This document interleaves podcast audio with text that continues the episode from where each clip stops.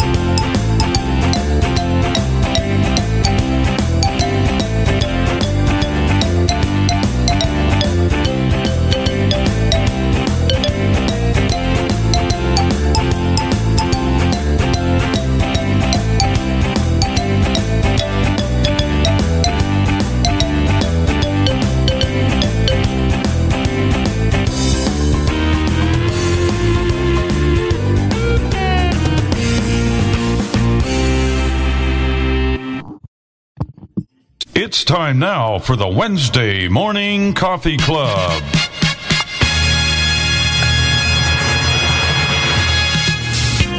Welcome to the Wednesday Morning Coffee Club with Bill and Jenny Sparks, Dave and Chris Riekert, Tim Ani, and the crew. Bill will be taking your phone calls, and you will hear lots of conversation. We will have cooking tips, demonstrations of products, and much, much more. And you may reach us by calling 1 646 558 8656. You will need the meeting ID 848 725 450. And when you're asked for a user ID, just press pound. You may download Zoom from the Play Store or the App Store. And now, ladies and gentlemen, Bill Sparks. Well, good morning, everyone, and welcome to the Wednesday Morning Coffee Club. I'm hosting, I'm Dave Riekert, and I'm Chris and I are hosting the coffee club today because Bill is on his way back from Florida to Indiana. Without a jacket, and he's going to be cold. Yeah. I hope he's got one packed away when he gets. Well, I guess it doesn't matter. So I guess to to get started, we will go around the panel, and uh, I guess we'll start with Jenny in Indiana. Good morning, everybody. It's going to be cool here today. What, in the 50s? That won't be too bad, unless you've come from 85 or almost 90. But anyway, it's things are going well here. Well, that's a good thing. what is the temperature in Indiana? I don't know right now. I think it's, I don't know. 39. Right, 39. 39. 48 degrees Fahrenheit. All At the high of 60 degrees. Sorry about that. There you go. well, let's see. we we have a guest today uh, from Pittsburgh, Pennsylvania, Doug Hunsinger, known as DJ Doug. Hello, So, everyone, uh, and uh, hope everybody's doing well. As you know, it's 48 degrees here in Pittsburgh. I forgot my uh, Echo device was plugged into everything, and I talked to her without having this mic on, and all of a sudden I hear her everywhere. So, but anyway, hope All right. everyone's doing well today. All right. Well, let's switch up to Albany, New York. Jeff? Hey, good evening. How are you? Good morning, good afternoon, good evening. No matter where you're listening, we're doing okay here in Albany, New York. It, it is 49 degrees here, and we're going to have a high of 62 degrees. So I'm not really complaining too much. And for those who like to buy Amazon products, I just uh, read uh, that the Echo Dot, I believe, is on sale for $8.98. And if you buy the Dot, and you can get now a month of Amazon Music bundled in with it if you buy the Dot from Amazon. So uh, that's that's what I just heard. That's interesting. Eight dollars and ninety-eight. That's great. The Echo Dot, eight dollars and ninety eight cents. Wow. That's what it said. There you go. Might be worth getting for. Well, I use mine for the clock app. Uh, might be worth getting one just for that. And that would be Tim. Yes. So, how's it going, Tim? Good morning. Cold here, 33. And All uh, right. And like I said, in Indianapolis, it's 39. So sorry, Bill, no jacket, huh? Well, at least you don't have any snow. no, not yet. And he didn't ask me, but I'm doing well. Well, I hadn't got to you. Supposed to you how many forget you. That's why. That's why. Uh-huh. That's why. He's, that's why he's in the doghouse now. You know. Yeah, is that Yeah. the way you usually get treated, Chris? Nah, it's I probably won't get he'll be any putting lunch now. In his tea. well, that won't be a good thing if I don't get any I have to cancel the DoorDash order. Uh, no corn for you today. No, but We're you were ordering ordering from Red uh, I was gonna say Red Robin. I like. I like some of their burgers. some of those are pretty good. Okay, Chris, do we have anybody else here? Well, I think that's all the panel. We just want to say good morning to Julie and Joe and Ellen and Bill and um, Jerry. So And they're all there. they're all here. All right. and whoever else is out there. Well, as you know, it is convention season for NFB and ACB and probably others. And we know that you may not be able to go to the conventions we're going to talk about this morning. But we thought if we had some people on there from the ACB state convention here and the NFB state convention that's coming up in Arkansas, and whomever else wishes to call in about their state convention, And whether you've had it or you know what's going to be on it. It is our hope that by doing that, by sharing some things with you, that you might get some general idea of what you might find at a consumer group state convention. So that's the topic that we're going to start with. And so uh, I'm anticipating that some people will call in. But since Doug is already here, do you want to talk about what happened last weekend at the ACB convention? Well, the Pennsylvania Council of the Blind had its conference and convention this past weekend, Thursday evening until Sunday, and we finished at about 11 o'clock Sunday morning. So, um, stop me anytime. we had um, Thursday night, we had our general business meeting. We had uh, game night, which consisted of a trivia game. Uh, Friday, we had a couple of things. We had a described movie, which I don't remember what we saw, but I liked it. Um, I can't remember the name of it, is what I'm saying. And I should have looked, but I didn't. But if you didn't like described movies, you could always play and win money in an audio darts tournament. So I don't know. Has anybody ever played audio darts before? No, but I, I play darts. have. How do you play audio darts, Doug? Dave has. It, um, I think the board makes noise and you throw darts at it, and uh, you can tell by the noise it makes whether you get scores or not. Like bullseyes, one noise, and you know whatever. I don't know a lot about it since I don't play. I value people's lives too much to play darts. I don't want to get hit by a dart, please. Thank you. Well, you the board it, Dave? talks.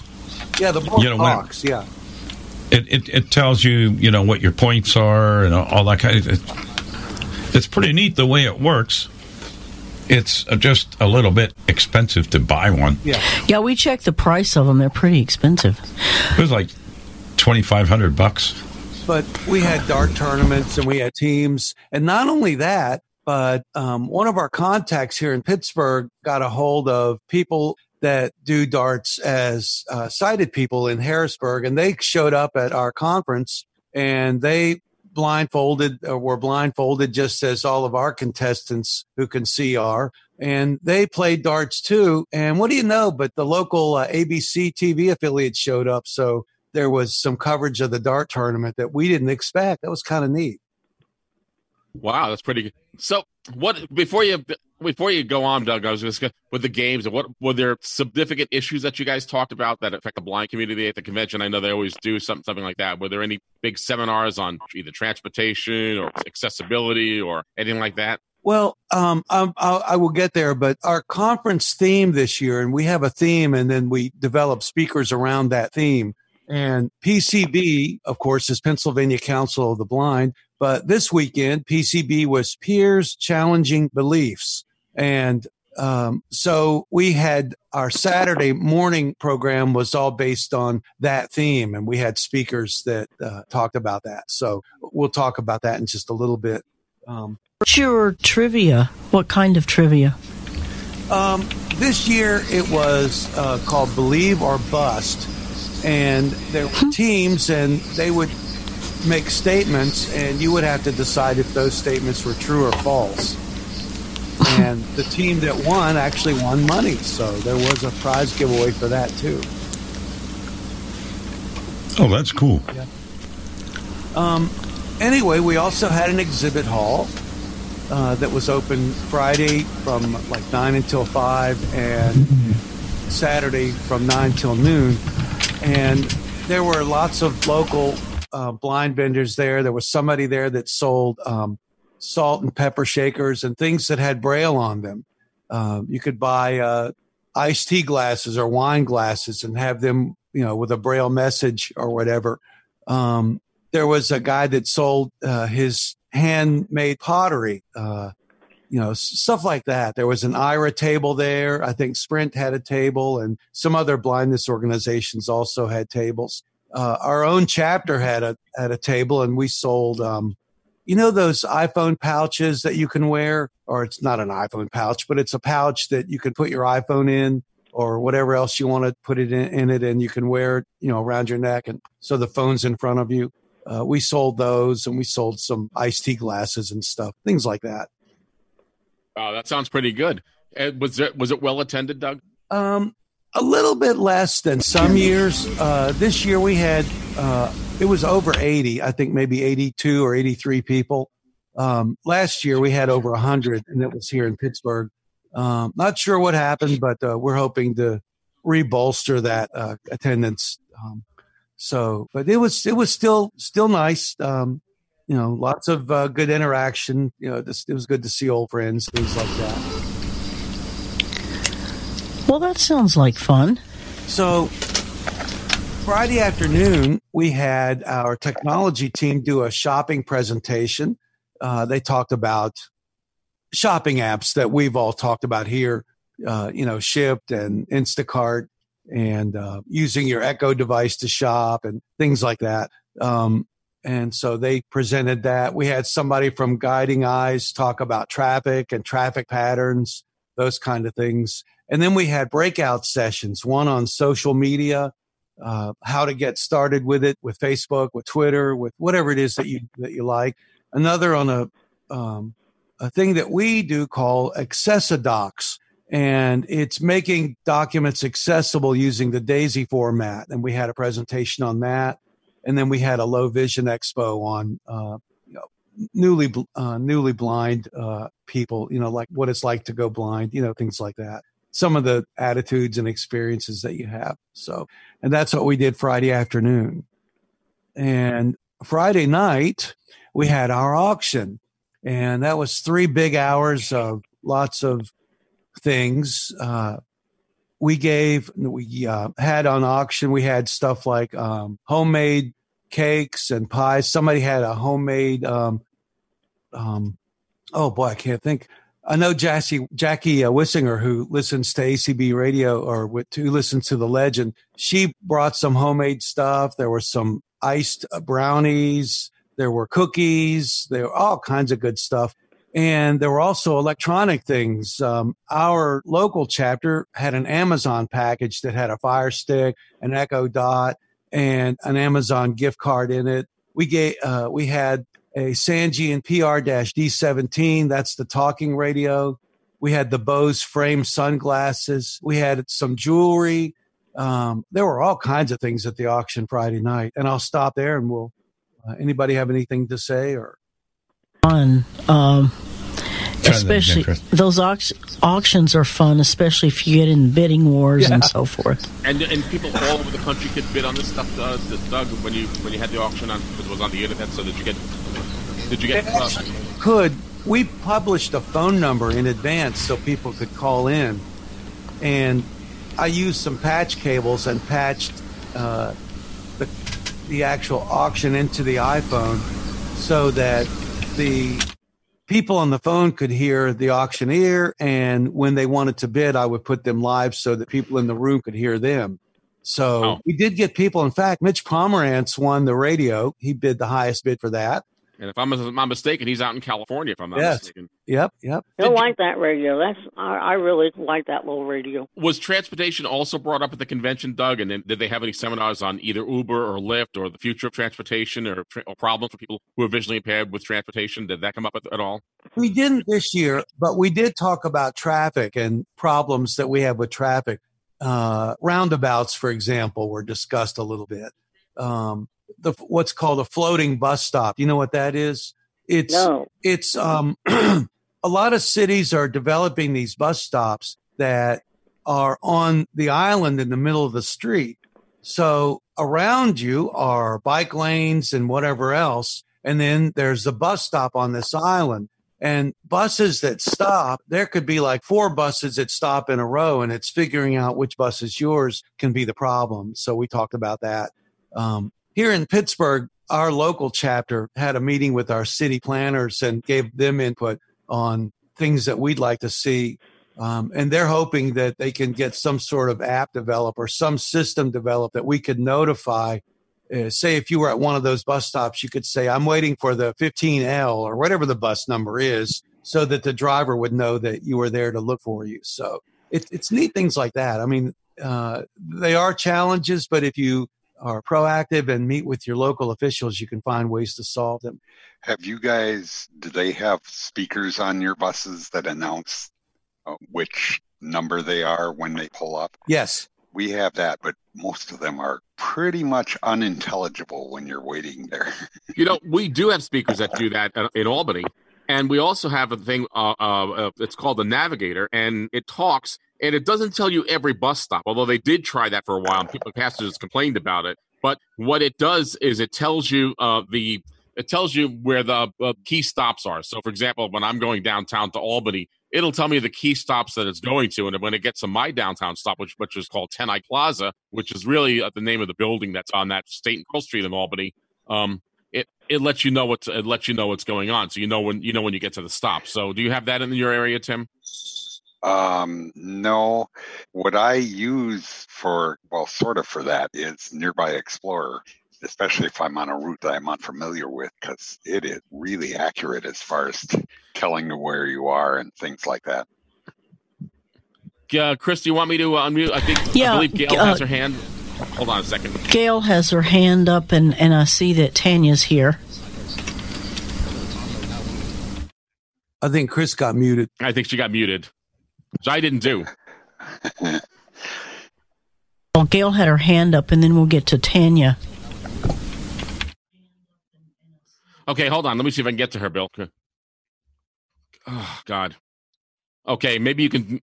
Maybe maybe did you update your Zoom by the way, Chris? Okay, I just unmuted Gail. Go ahead, Gail. Uh, is the is the state convention going to be streamed, Tim? I know I'm going to be there because we're the host chapter, but I was just curious about that. Tim must be muted. Oh, sorry about that. I was. I muted myself. Yeah. uh, anyway, uh, yeah, the state state convention will be streamed. The link is, uh, if it isn't, it will be in the next few hours up on our webpage, nfbmn.org.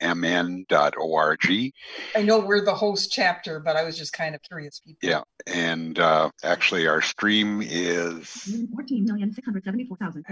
is with with dashes in between is National Federation of the Blind of Minnesota, and that's all you need. Um, That's what I thought because I thought that's the way it worked before. Okay. Yeah. Thanks a lot. and I can tell a little bit about. Well, I don't know, Doug. Are you? Uh, we still have Saturday to go, and then Yeah, go ahead. Um, so after we did the auction, of course, we some of us went to the bar and did whatever. but anyway, um, Saturday morning we had, excuse me, our peers challenging beliefs section, and we had one of our members, Thomas Reid, R E I D. He has a podcast called Reid My Mind, as in R E I D, My Mind. And um, if you haven't checked that out, you really should. Thomas talked a little bit about um, he was someone who lost his sight later in life and had to redirect his energies. And he lost a job and last year and how he dealt with that, uh, things like that. And then how he got involved in podcasting. So that was an interesting um, presentation. After that, we had Kristin Smedley, who has a site called thrivingblind.org she wrote a book about raising two blind children. She has three kids and two, her two boys are blind. Her daughter can see. And she talked about some of the challenges that she and they had. Uh, and uh, that was interesting. And then we had Stephanae McCoy.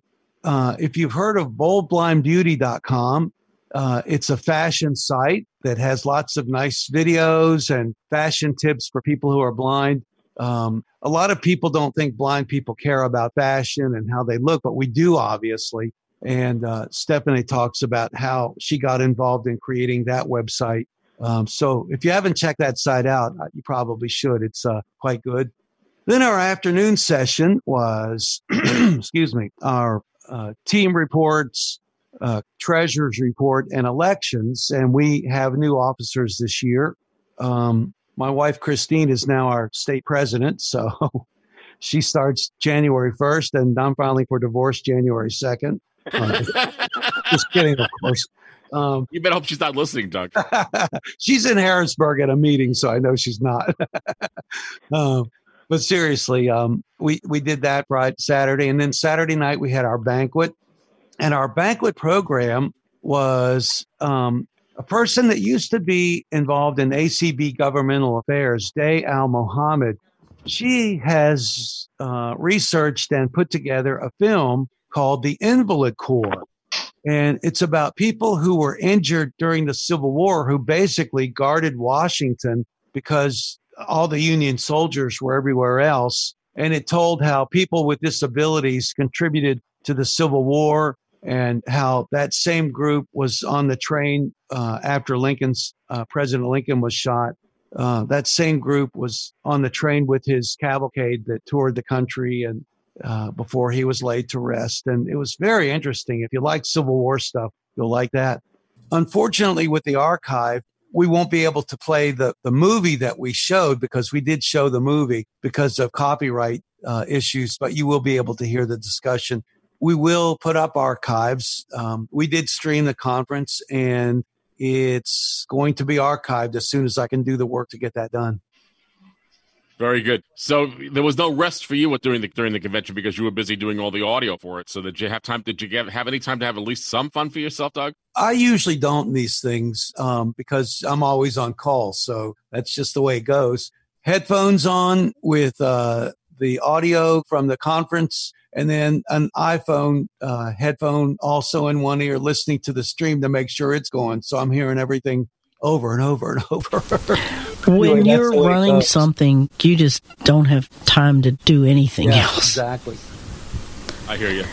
I know. Uh, Bill has his hand raised, Chris. Uh, yeah, I, I, what I want to do. Um, I'm afraid because I'm afraid to touch my computer now. That's right. Well, what I will do is we'll catch Bill and um, anything Doug, anything else Doug has to add. Okay.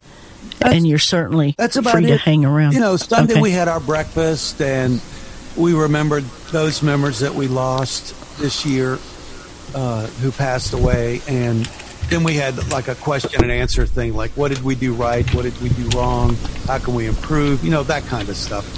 That's and a good idea. Then the comp was, was Shelly? I, I, forgot her last name, but she's been on the Coffee Club. Was she at the convention? Uh, I don't think so. Okay.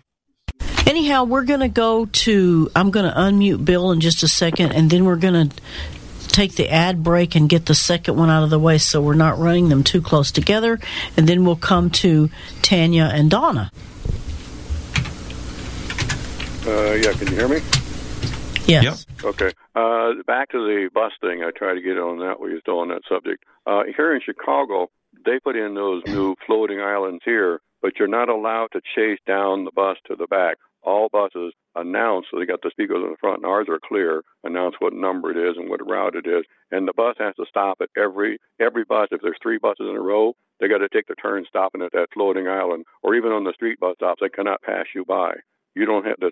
It's against the rule here to chase the buses down because they've had too many people get injured trying to run past people to get to a bus behind it. And of course, those floating ones, you're in the middle of the street, so you really can't do that.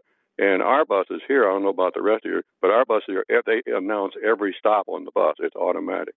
Every bus stop is announced before you get to it. let's say, for example, we'll say State Street, and then if you're going east, um, down where I'm at, the next stop would be, say, Indiana. Well, as soon as it leaves State Street, it says Indiana, and then as soon as it leaves Indiana, it says the next stop. Well, that's good, Bill. So I didn't know if you guys. I know you guys said you had speakers on your bus. We've had speakers on our buses for a while, and but you don't have to chase. I know Doug said something about if you're in one of those floating islands and there's three buses, you got to listen for the one you want. Well, they're not allowed to pass you up here. That's good. That's really you. You can't you can't chase the bus down. It's, it's in other words, if you if you chase the bus down even on a street stop, and there's downtown space, you'll get three four buses in a row, and it's still curbside stopping. If the bus you want, say, is the number four behind the number two that pulled up, you're not allowed to run back to that one. See, in Albany, you have to wait. If there are four buses in, in a row, and your bus is the is the one all the way up behind, you you you have to run back to the other bus because the other no, they, no, they, they, will not they will not stop. They will not. Uh, no, no, they have, they have to stop here. They're not. You're not allowed to run to get the bus. You can walk back if you want to, but if you run into somebody and knock some older person down, or even a sighted person does that, you're you're you could be sued or liable.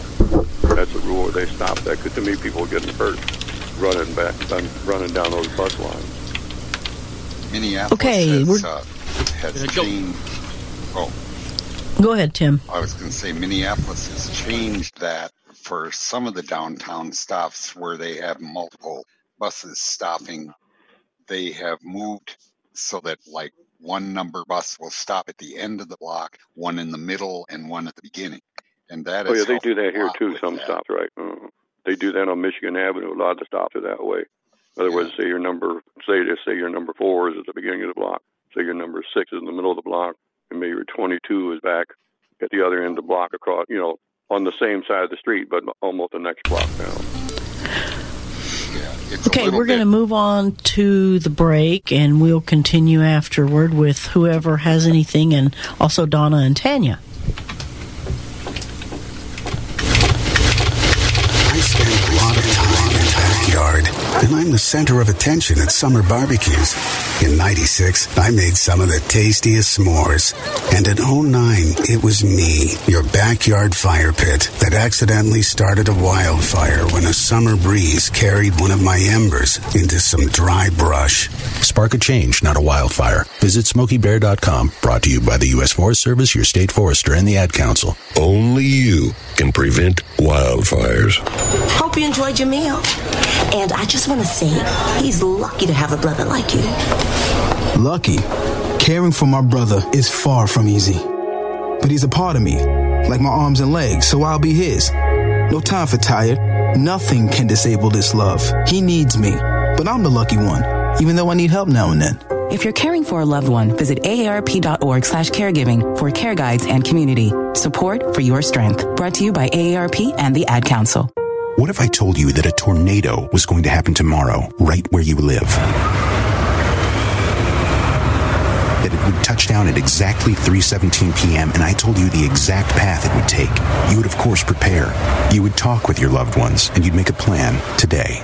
It's true, I can't tell you a tornado will strike tomorrow, but shouldn't you have a plan anyway? Go to ready.gov slash communicate and make your emergency plan today. Don't wait. Communicate. Brought to you by FEMA and the Ad Council. This is Mario Andretti. You know me as a race car driver, but I'm also a Meals on Wheels volunteer. I've raced against the sport's biggest personalities, but I've never met more vibrant, amazing people than the seniors served by Meals on Wheels. You can make a difference by dropping off a hot meal and saying a quick hello. So, America, let's do lunch. Volunteer your lunch break at americaletsdolunch.org. This message brought to you by Meals on Wheels America and the Ad Council.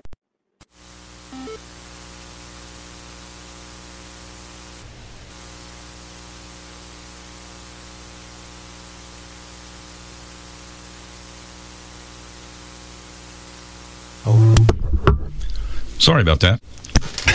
I wasn't sure what was going on there. I couldn't hear anything. Yeah, we didn't do all the commercials here. They're all, it was working No, okay I on the don't think we did. Okay, I'm going to go to Tanya and Donna. I'm going to unmute them.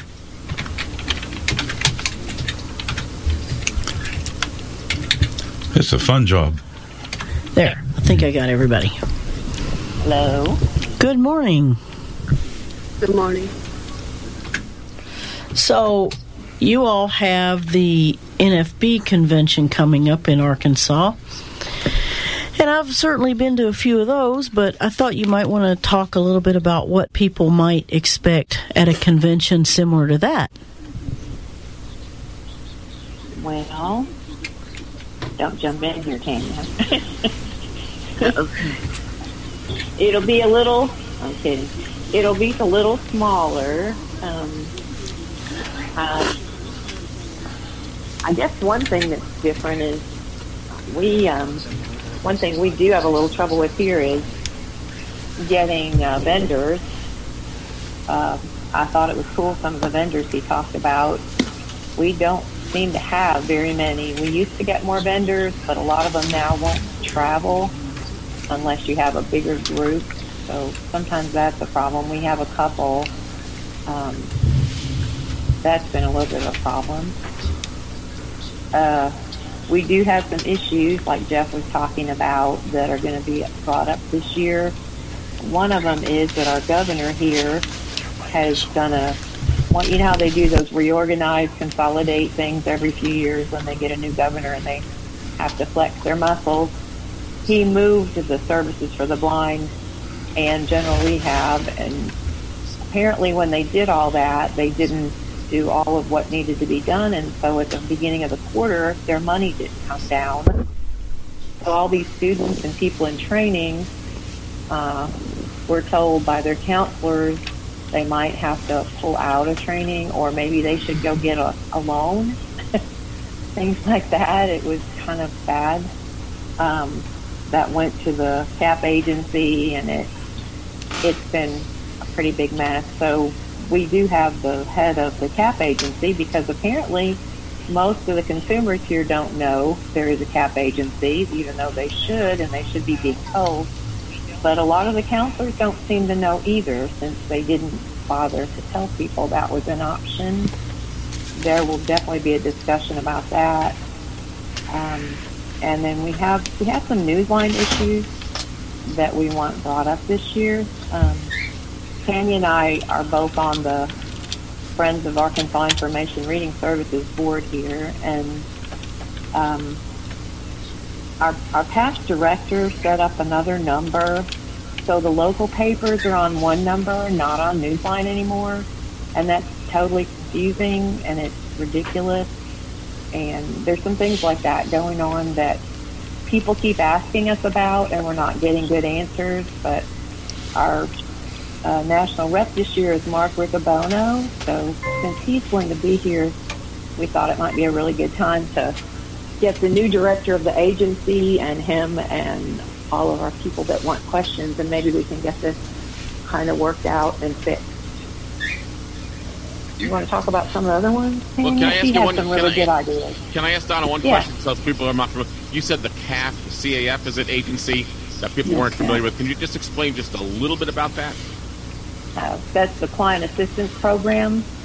All rehabilitation um, programs have to have somewhere you can file a complaint, basically, so you can get a mediator or someone else involved, and that's a service that has to be available. It's supposed to be printed on everything when you sign your initial plan, when you sign your application and all. It's on there, but they should be telling people, you know, if you have a problem, you can go here and get help and all that. But not only do the consumers not know it when all this happened with the training and this big fiasco, but apparently the counselors didn't seem to know it because they never even mentioned it and apparently seemed kind of astonished that there was such a thing, which was not real good at all. I have a question. It's Doug here. Are- you going to stream your conference or have you done that before? We haven't. We've talked about it. Um, we really don't have anybody that I, I mean that on board that's able to do it. They they came up with an initiative. Apparently, our state president said recently to help the smaller state stream and all that, but it was just discussed like a couple weeks ago. So it's too late for us because ours is the first, second, third of November. So it's too late to do it. Yeah, we usually just- do record some. Right. We we do record some and we do get them to play some of those sessions on the um, radio reading service, but that's really about all we can do at this point. I was going to say they just uh, got their own server nationally um, Right. around around the first of the month. So that's Yeah, but then the, the problem is all the affiliates have to have people who understand how to log into it and Right. have to have the equipment to do the streaming. Yeah, that's part of the Yeah. problem. Um, Chris, did you want? I think I think you wanted to have Tanya talk. Yeah, when whenever she's ready. Come on, Tanya. You're not scared, are you? I know Tanya's not shy.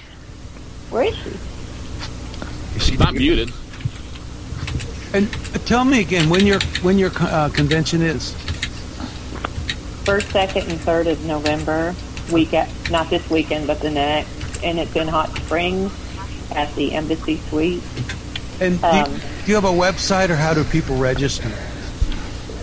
We're not doing on-site registration because we're in the middle. We've been revamping our website because they wanted them done in Drupal, which has been a huge problem for us because no one around here does Drupal. Everyone does WordPress or whatever. Yeah. Um, we've, we've been trying to find people to do it, and everyone we talk to doesn't do Drupal. Tanya's been trying to do it with. She's gone to the training and finally is getting some help. So the website is pretty much up to date now, but we don't have it fixed where we can do the registration online. I They see her here. She's unmuted unless she's got herself muted on her iPhone. I'm here. Can you hear me? Oh, there she is. There you Yes. are. Yeah. There you are. Go ahead, Tanya. We Talk hear about you. some of those sessions you're doing. She's doing some really a cool ones. Um, Are you hearing us, Tanya? yes, I, I hear you. Um, I'm sorry, I, I was sick. Can, I'm can sorry. you help me, Donna? Yeah, we hear you. Can you help her out a little bit? Sure. Um, we've got we do some hands-on all the time, so people don't have to sit there and be bored, um, just listening to speakers. We're also going to have, like I said, we're going to have um, President Riccobono here this year, which is kind of a big deal. Uh, I did talk to the radio, their uh, newspaper in Hot Springs, and they sound like we're going to get some coverage on that. Maybe they'll interview him and all that. Um, we've got um, this director, new director of the state services for the blind, who, bless her heart, walked into a nightmare. A lot of stuff she's getting blamed for was her predecessor, who Chris and Tanya and I all worked with, and we know what a nightmare that was. Um, so she's Yeah, trying to that's dig not out. good. No, she's trying to dig out from a huge hole that the previous director created. So it, she's going to be there. Um, the industries for the blind people that are here are um, going to. They want to talk about their low vision clinic and they're they're hiring and they want to talk about that. We have some of that going on. But Tanya came up with a really good idea um, about like doing home repairs and just general things around the house that people a lot of times don't think about that they can do themselves. So we're doing kind of a tool time thing, kind of like Tim Taylor, sort of, except we're all bringing some of our favorite tools, all the people on the speaker committee to talk about and share. And then we're inviting people in the agenda to bring things that they use, whether they're specialized or whether they're not, just that they found super helpful for kind of things that they do, trying to talk about some of that. And then we, we always do a session, kind of like Doug talked about. Um, Tanya's sort of been the head of that one where we talk about apps and different things that have come out in the last year or so. And then we kind of go over some of the ones, the favorites that people use because you always have new people that don't know about them. so um, we're going to be doing one like that. And those are, we kind of have someone direct the, session and have things they're going to discuss. And then we like leave some time for people to share other things they found that maybe everyone else hasn't found, uh, that kind of thing. Um, we're having a well, we have a banquet Saturday night and an auction, and then Friday night we don't have a specific thing, and so the chapter at large, which is our chapter of all of us who live in the fix and don't go to a chapter meeting, we meet by telephone, teleconference every month. Um, we're going to meet at a restaurant there. We're going to meet in the lobby, and anyone, everyone's invited. Kind of a um, get together because a lot of people in our chapter don't really even haven't even met each other because we meet by teleconference. So that's about our only time to meet in person every year. So we're going to be doing that at Smoking in Style, and we've got a room reserved there. So I guess a lot of the same kind of thing. Well, that sounds like fun. I like the tool idea. That's kind of unique. That was Tanya's idea, and we thought it was a good one. Now, how do people Yeah, I get to your think we- convention since it's in Hot Springs? Uh, uh, what kind of transportation is available in Arkansas for people to travel to these conventions? I'm sorry, I Not the much. question. Not much. There's off cart, and you can walk. Um, no, I'm kidding. There, uh, from some places, there's a Greyhound. Um, let's see. Uh, if you live in a few places where you're real fortunate, you might be able to get Uber. There is Uber in Hot Springs and in Little Rock and in Fayetteville and a few other places. Most of the rest of us are still struggling with that kind of thing, trying to bring our communities up to the modern day. Um, a lot of people hire a driver, share rides, sort of like Uber, except you got to find your own driver. So we get real creative around here about how we're going to get places. Um, Don- Donna, are you from Little Rock? Is that where you're from? Now I live in Malvern, which is um, 45 miles south south of Little Rock and about 25 miles from Hot Springs. Okay. And Tanya is in Lone Oak, which is toward Memphis.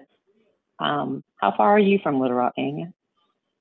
Don't know if Did you lose she's. her? Okay. Well, Um, she Tanya's about probably I would guess thirty minutes maybe. 30, yeah.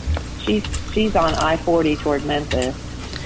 So, When she can, if she wants to rejoin us, I think she's here. But she just raise your hand, Tanya, or text me, and I'll unmute you because I know she's not not doing well today. no, she's having a bad morning. I hate that. Caught her Well, on a anyway, bad day. Yeah, we're we're um a lot of our that's why we have an at large chapter because so many like our chapter president lives in Hollis and I can't even tell you what county that's in. Um, we have people from Northwest Arkansas that call in and all over the state, Royal and I mean towns that are just really smaller than Malvern and Lone Oak even. So we meet by a teleconference meeting every month, which has worked out really well for all of us. But like I said, it's funny because we've got people that maybe didn't even make it to the chat to the convention last year that are coming this year that we've never any of us met in person. We've just So I- talked to them in these meetings for months. I guess we're kind of spoiled here, Donna, because it sounds like at least in the state of Arkansas, transportation is for those who are visually impaired, uh, which is a necessity here in New York State. Of course, uh, in, in Albany, it's pretty good, and of course, it's depending on where you are. But transportation initiatives in your in your state really are, are challenging. Is that is that what I'm getting? Is that's what I'm, that's what it sounds like? Oh yeah, Arkansas is rural, and of course, any rural Real state is going to have problems with that. Little Rock and then Fayetteville area, Fayetteville, Springdale, Bentonville up there has pretty good. I mean, it's not great, but they have some. In the town I live in, we have a system that's kind of like paratransit, only it's also private pay. It's both. Um, unfortunately, with all these new Medicaid initiatives, the private pay of us seems to be getting tossed down to the bottom of the heap sometimes because they have to honor all these contractual agreements for Medicaid and all, and then if they get short, those of us who are not under those, we sort of have trouble sometimes. Um, most trips, even locally, you have to book at least a day in advance, and if you really want to get there, you probably need to do it more than that. Um, long wait times, and they only run from six in the morning until six in the evening, Monday through Friday. There's nothing on the evenings or weekends. You just have to find people, hire I, I people. guess, I guess we're spoiled. Up. I guess we're spoiled here in Albany, New York, or in New York State because uh, we have Star Service, and that runs depending on the bus line you're on. Essentially, it runs up until eleven o'clock at night every day of the week, or most of the time. So that's not that. I guess we are Right. spoiled without paratransit. We have no fixed route. What's interesting is all these places that have all the transportation have all the delivery too. And um, we have nothing delivered here except pizza. Only a couple of the pizza places deliver. And I've been trying to do like Instacart and some of those, but none of those are here yet. We they'll deliver. They do Instacart in Hot Springs and they do Instacart in Little Rock and all, but um, every time I try to do any of that delivery stuff, it shows me your nearest location is like Central Avenue in Hot Springs or something. How about Uber We and Lyft? Do you have any of that? Do you have any Uber or Lyft up there where you are at all? I talked my son-in-law into trying Uber because he was wanting to raise some extra money, but I don't think he's going to stick with it. He didn't go into it serious enough anyway. There's another lady in town who they say does Uber, but she only does it if she knows who you are. And I did get someone to, to tell her about me and introduce, and then you're supposed to call her ahead though, because she won't do strangers. She's apparently afraid of strangers. But I've called her a couple times and tried to book trips, and she never calls me back or gets on. So we're still, I'm seriously looking and trying to recruit Uber drivers, like a serious Uber driver. Ah, understood. Okay, Chris, we have someone in Denver, Colorado, Marianne Miglia, Mig, Migliarelli. I see that, and welcome. I'm going to unmute you now. Okay. Hi, guys. Um, I am in Boulder, Colorado, and I noticed you were talking about conventions and such. I just want to tell you guys, first of all, it makes it very hard to work in the morning when I'm streaming you guys. The content is wonderful.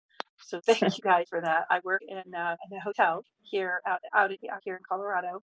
And uh, I'm also on state board for our NFB affiliate. We are going to be having our convention uh, uh, next weekend and we have an insanely crazy busy convention. I'm jealous because Mark Riccobono is not coming to us, but we are having folks from Texas for ours this year uh, at our convention. And uh, definitely, life in Little Rock certainly sounds quite a bit different than what we have out here in the kind of Denver Boulder region. Totally kind of a different feeling. Wow. Uh, it's kind of amazing to me that somebody would be an Uber driver and say, "But you need to call and schedule me." And this is private. Yeah, because that's not really how Uber. That's not really how not Uber works, unfortunately. Yeah. Yeah, Marion, I did want to say Yeah. that that we that one of the guys who I know is listening to the meeting and he's not uh, not on online with us, but he's listening from work is your, your brother Jr., who I know personally. Absolutely, he's the one who told me to start paying attention to you guys, and then and I we're both uh, and I and my husband Paul are good friends. Shelley, whom you guys know. And I know. Paul because I know Paul because he's a ham radio operator, and I used to talk to him when he lived in the Hudson Valley years ago. That's right. And well, and I was, and I, said, you know JR, you know I'm from upstate New York. I used to actually help plan um, New York State's NFB convention for years, and now I'm out here in Colorado, and I help plan our conventions out here. And I'm our aux chair. We are actually streaming our convention next week. You said you will be streaming. We are. Oh, awesome. Colorado streams every year, uh, and uh, we may even be using 195 The Globe for extra content. Ah. Um, I, I'm not sure how that's going or not. Uh, my, my job is to sell everything. It's to gather and sell. Can you talk a little bit about Boulder, Colorado? Because I know that's like really when they talk, when I do the radio news, I talk about the ratings for it's Denver and Boulder as one market per se. And how are the transportation I- issues? Are there are there a lot of issues for you guys out in Boulder, Colorado? Well, um, we are a college town out here, so there are lots of buses that run, especially while the college kids are in town. Uh, we we have amazing bus service while the college kids are in town on weekdays. On weekends, it gets a you know a little more spotty on Saturday and a lot more spotty on Sunday kind of thing. Uh, but we have a very active Lyft and Uber community. No, we don't need to call and schedule them to, to, to not meet a stranger. Um, as a matter of fact, I rode this morning on a, a Lyft ride and I shared with one of our CU football guys who was headed out to practice this morning at seven o'clock in the morning. I was like, well, you're going to practice. I'm going to work. I'm not sure which one of us will have more fun, but uh, it's it's an interesting town. This is a very very young, vibrant town. This uh, Boulder is apparently one of the most educated uh, towns in uh, in America. We have one of the very highest college degree populations in the country, which is very interesting. But it's a very politically, it's a very left kind of a place, very very go green kind of a town. Um, and a lot of young and energy. We um, on the weekends, of course, transportation definitely gets a little more spotty. So uh, those who take buses all the time, it's you know we we don't have nearly as many options, or uh, things run you know that once every half hour, once an hour. I remember the Albany bus that ran once an hour. I have one where, uh, where I live out in uh, West, what used to be West Albany. I was in a colony, and my bus even, during the week runs once every forty-five minutes. Thank God that I have Uber, Lyft, and Star. What about Instacart? Do you do you guys have Oh, Instacart and things of that nature for shopping? We do, we do. We we actually used to even have uh, some of the stores actually do their own delivery stuff separate. Uh, but now they've a lot of them have gone to Instacart. So we do have uh, several of the markets and stuff that do Instacart, and of course, uh, as some other people can definitely uh, uh, commiserate with, I'm an Amazon Prime junkie. and we have um, and we have uh, we have the Prime. We also have the Prime um, same day which is really nice for a lot of things. You can do Amazon Fresh Direct or the Fresh Direct kind of stuff and have a lot of stuff same day.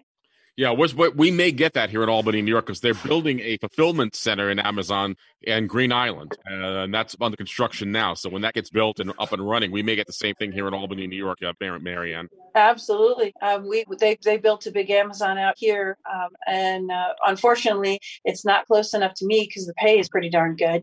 so I would considered it. Even though I love hospitality, I love what I do, but money is money. But I'm not willing to commute two hours to get it anymore.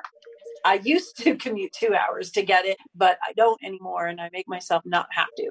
Now, I just got a message from your brother. What is the the, name of your guide dog? My dog's name is Uno. Uno. That's it. Like pizza Uno. I got it. Uh, that's right. Like yes, like Uno's pizza. He, he Or- sent me the me- or- he sent me a text. He always sends me text messages during the coffee club. You should understand that, Marianne. So I'm not surprised. I told him I I- was. I called him yesterday. He called me back, but I was streaming the Opry live last night. Last night was the Opry Goes Pink, so it was all uh, huge concert for breast breast cancer. So I was like, I'll call you back, and then I got to being eleven o'clock at night out here. So I'm like, I don't think I should call him at one o'clock in the morning. Probably his wife would not appreciate me. go ahead. Tim. Go ahead, Tim. I was just going to say, Marion, I, I'm good friends with a lot of people from Colorado, like uh, uh, Tom Anderson. Well, he's not there Toasty. anymore, but yes, he was my roommate at the Braille School for many years. So, and uh, and uh, Chip, and oh, trying to think who else. But anyway, uh, a lot of fun.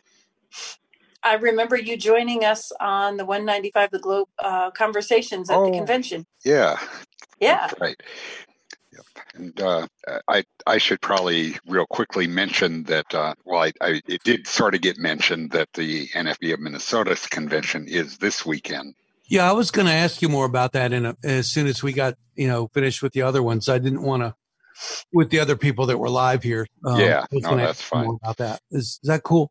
Yeah, yeah. I mean, Donna, did you have anything else or anything? I don't think so. Um, the only other thing we're doing kind of interesting this year is um, we have a lot of people that don't. That we have a lot of new people coming this year and some younger people. Hooray! And um, Yeah. we asked Mark Riccobono to kind of do a little basic why you should be a member and history because a lot of people haven't read any of the books or anything. And as a part of that, I've been digging up some Arkansas history, which has been interesting because I've talked to some of the few old timers that we could remember that are still around, that kind of thing, and um, been digging up history and just things that happened here that were interesting. But all these names that keep coming up, some of whom we're not going to probably go into. I don't think he'll like it to. One will be Ralph Sanders was from Arkansas, if y'all know who he is. But we're not going to tell anyone that. No, that's for sure.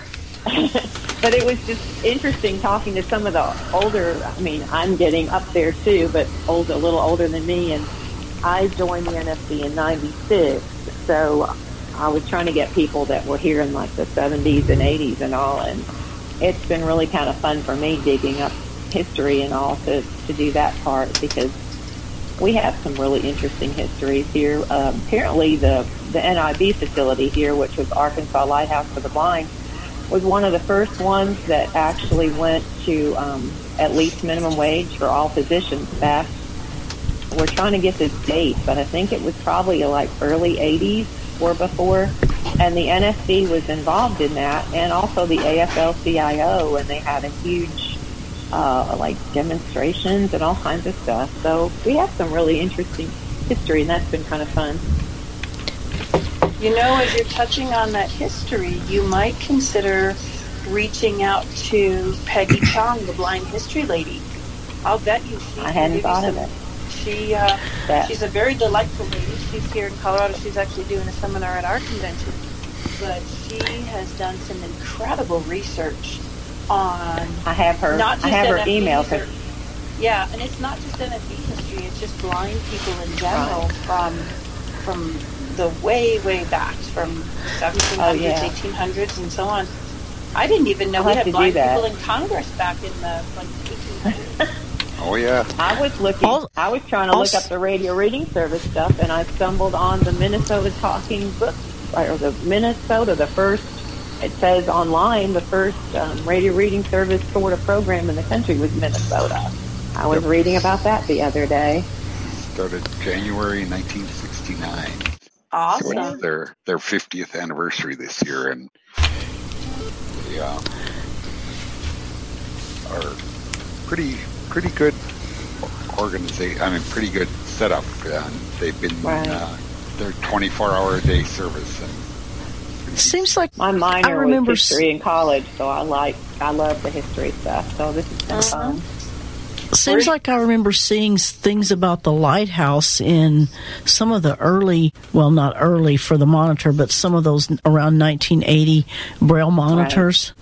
Yeah, I think it's about eighty. I, I I've been calling people that I could remember who were still here that were involved back then and all. And unfortunately, a lot of them are gone. So I've had to really kind of we're trying to piece some of this together, and I've been pulling up some on Google and everything else. So it's been kind of fun though. But I hadn't thought of Peggy. I will contact her. Yeah, def- definitely do because she's got some fascinating stuff out there. and she's actually living in Colorado now. So Yes, she is. She's not in I see top Gail has her hand raised. Want me to mute her? If I can do it properly. If you can, or I will. Gail, are you there? Yes, I'm here. We I remember when the radio talking book started. I guess it was an experiment at first. The state services was trying, and it went over big. I remember these radios; they were plastic, and they and, and they were. Um, it was a subcarrier of St. John's, Minnesota, St. John's University, and the crosstalk was terrible sometimes when we were like listening to the newspaper and stuff like that. You might remember some of that, Tim. I'm not sure, but some of the crosstalk would bleed over so badly that if it had the digital stuff then, but it, and sometimes it was I had to turn it off and not listen because it was bad. But I'm glad that Minnesota started that, though. I really am glad that they, you know, that Minnesota took a plunge and decided to help us out so we could get newspapers and books and magazines and stuff like that. And at that time, it was like um, six o'clock in the morning to one o'clock the next morning. It wasn't 24 hours then. It was six o'clock in the morning, one o'clock the next morning, and then it was off the air until the next morning. I just wanted to interrupt for a second to uh, let everyone know that you are in tune with the Wednesday Morning Coffee Club. Right now, we are broadcasting live from Altoona, Pennsylvania, through the facilities of Indianapolis, Indiana, and everywhere else. uh, Chris, do you want to give the Zoom call in numbers? I can do that. And then we have a raised hand. Joe. Yeah, uh, so we'll get to you in a second, Joe. The number to call in is 646 558 8656, and the code is 848 725 450. When you're asked for a user ID, just press pound as instructed. And before we forget, we want to thank everyone for chiming in on the conventions and anybody that has anything to add, certainly feel free to do that. And we can go to Joe now.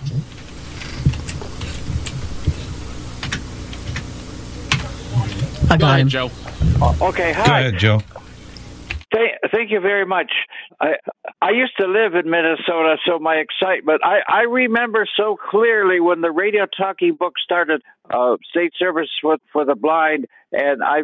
I, I think Minnesota was the second one. I'm not sure, or, or, or the first one, but definitely an, an an innovator. And as Gail said, the crosstalk was terrible. We, I, we tried to listen to the uh, morning paper, but over the crosstalk was Garrison Keillor's morning show.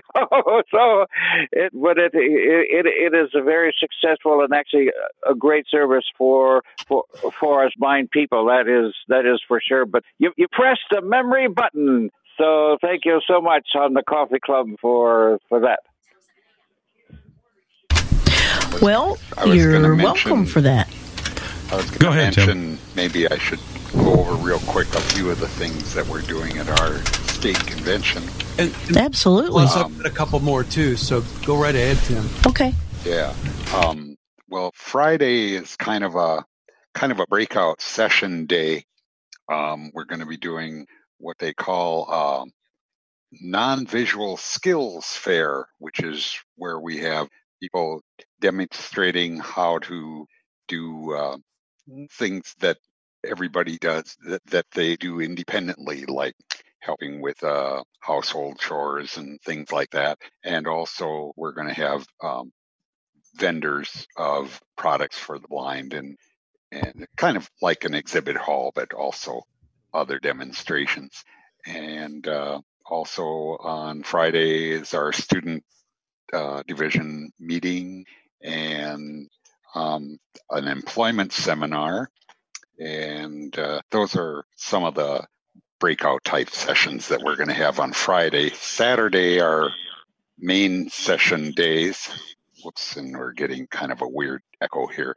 Um, anyway, uh, like a report from the state agency and the Library for the Blind and Blind Incorporated, which is our state uh, national Federation of the Blind training center for blind people, rehab training, and um, of course the banquet. And then Sunday morning is um, pretty much a business type meeting and and reports from chapters and things like that. So, and that's all going to be streamed. So, if you go to nfbmn.org, you should be able to find the link for streaming, and there's links for uh, regular iOS and and uh, Windows Media Player and and all that. So, Who does much- streaming? Well, me. Do you also run the uh, audio of the conference itself too, or yeah, pretty much. So. Can So- we recruit one of you to move to Arkansas so we can stream? we need a Well- streamer. well, your weather would be better than ours right now. I think Yeah, you'd Uh, love the weather. 33 um, degrees here. Hey, Donna, can I ask you a question quickly? Where is Heber Springs, Arkansas? I almost got a job at a radio station back there in 1977. It's between, well, if you go out of Little Rock, you go toward Conway, which is about 25 miles, and it up, you catch a road from there that goes to Heber Springs. I'm not sure how far it is. There's an awesome lake there. We used to go swim. My family, I grew up just outside of Chicago, actually. And we moved here when I was 16 because my dad was from Arkansas. I'm sure Chris remembers because they all talked about me when I first got here and didn't understand anything I said. I do. No, I didn't take the job me, but because. anyway, oh, good. I'm would, sorry, it Donna. would be out. It, it's probably 40 miles or more from Little Rock. I didn't And take. I didn't very take the, rural. I didn't take the job because my, my father looked it up on the map. He says, Jeff, that's in like nowhereville. You're not going to find any transportation. You're not going to have a way to get back and forth to work. So I didn't. I You didn't. probably could have found someone, but you'd have had to do like we do, scramble for an independent or run an ad or ask at church or pay somebody or whatever. Um, And get have there, a but- second person lined up. Yeah, that's Yeah, that, you your better radio, have a they, back- they don't. They don't want to hear that the transportation didn't come. That you got to be there. You don't have a choice. So I always I have a rule here. Anytime I have anywhere I really need to go, there's always a plan B because if plan A doesn't work, you better have plan B ready. So it's a good idea. But it's Good. it's really pretty. I mean, it's a pretty rural area, and there's an awesome lake there. I mean, we swim there, and people boat and you know water ski and all that. But and there's a nice town. It's probably ten or eleven thousand people, maybe, but but it's small. Understood. Hey, Dave, I wonder if you're going to do your demo at some point here. Well, we're going to let this go on as long as it wants to, and then when we get to a spot, if we still have time, we will, and if not, then we'll save it. I've got a couple other So- questions for you, Tim. Is that okay, uh, Dave and Chris? Yeah. Okay. um, uh, Tim, with your audio, um, do you guys use the hotel stuff to run the conference, or do you bring everything yourself? How do you do that? Um, we've lately been, it's kind of either or. Uh, this hotel has pretty decent audio equipment. We actually had our convention there last year, Uh-huh. which is kind of nice so that you're actually sort of familiar with things. Uh, but they actually had pretty decent mixer and all that that um, I was able to take off of. Nice. Yeah, we, we bring our own and pipe into the hotel's um, overhead system. In other words, they have uh, their amplifier and stuff in the back, and we just plug a mixer into it. And um, I've got a, I'll try to not be too technical, but we've got a little device that tones down the audio so that it's not too loud and, and all that. But we do our own. Uh, it's a little bit cheaper that way because hotels charge a lot for that stuff. They really do. Yeah, ours ours is pretty. I mean, we have actually to some hotels brought. Oh, there was one hotel that wanted um, four hundred dollars a day Yeah. to rent their PA system. Yep. Wow. Um, and so we brought our own that day, and actually that, that was the easiest conference I've ever had deal with, as far as because I knew exactly what I had and all that. It was it was really nice. So sometimes I wish we could do that all the time, but it is a lot more work for the people that are hauling things and all that kind of stuff. Yeah, and, and I don't know about you, but when I get there, if I don't have an exact system in place, you know how you start to set up and you start thinking, oh, am I going to get this done before everybody's here? You know, that sort of thing. Yeah. yeah. And then you run into things like, oh, like last year, they happened to, uh, you know, how a lot of hotels will only allow you to be connected to their Wi Fi for 24 hours. Yes. Well, their 24 hours was up at two o'clock in the afternoon, Whoops. right at the beginning of the afternoon session. And so Well, that wouldn't be any fun. they pretty much kicked everyone off the Wi Fi and you had to restart up by entering all the information again. And some hotels have bad Wi Fi. Ours was outstanding this year. I can't say enough about it. Mm-hmm. It seems like it's getting better in the last couple of years. Yeah. It has to be because they have to be able to compete. If they, if it's going to be bad, no one's going to want to book conventions and stuff there. Right. I mean, and that's that's the bottom line. I suspect that Zoom might have a lot to do with that. I mean, because a lot of for conferences now, Zoom is being used for by a lot of people, and you have to have really good audio or really good Wi-Fi for for Zoom. Yeah. And a lot of people now You know- are streaming video in their conferences too. So, Yeah. This summer at the national convention, unfortunately, we were away from the stage, but I think that was the worst PA system or whatever they had at the Mandalay Bay I've ever. We actually finally had to start listening to the stream at our table to be able to hear what was going on because the audio was so, lo- it was just unbelievably awful. I mean, you really couldn't understand it. It was so distorted in the room. wow. No, that's not good. No, it was bad. Where we is, weren't the- happy. where is NFB's national convention going to be coming up ne- uh, next year? Um, Houston, yeah. I, w- I was told that the state convention for New York State is going to be held in Albany, New York. Yet Albany doesn't have a local chapter, but that's what I, that's what I was told. So I don't know if that's true or not. But yeah, last That's a good way to build one sometimes. We're going to have to pause for some spots. And we'll be back shortly.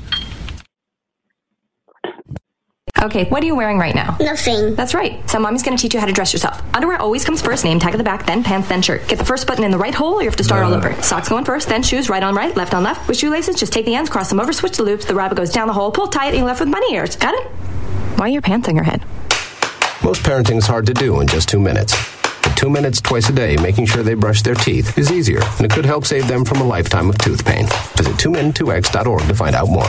A message from the Partnership for Healthy Mouths, Healthy Lives, and the Ad Council. This message is for all of you sitting in the passenger seat. And apologies if it gets a little uncomfortable. But how does it feel to be at the mercy of someone who thinks a random text is more important than your life? Someone who takes their eyes off the road while speeding along in a three ton hunk of steel. Freaky, Hello. right? Well, why not just ask them to stop? Or better yet, volunteer to text for them. It might be a little Do awkward, okay? but believe me, you'll live. Learn more at stoptextsstopwrecks.org. Brought to you by the Ad Council and the National Highway Traffic Safety Administration. We are live outside the home of Joe and Rosie Goddard, where a pretty big tickle fight broke out just minutes ago. Sources say their father instigated the laughter. Let's go inside for a comment.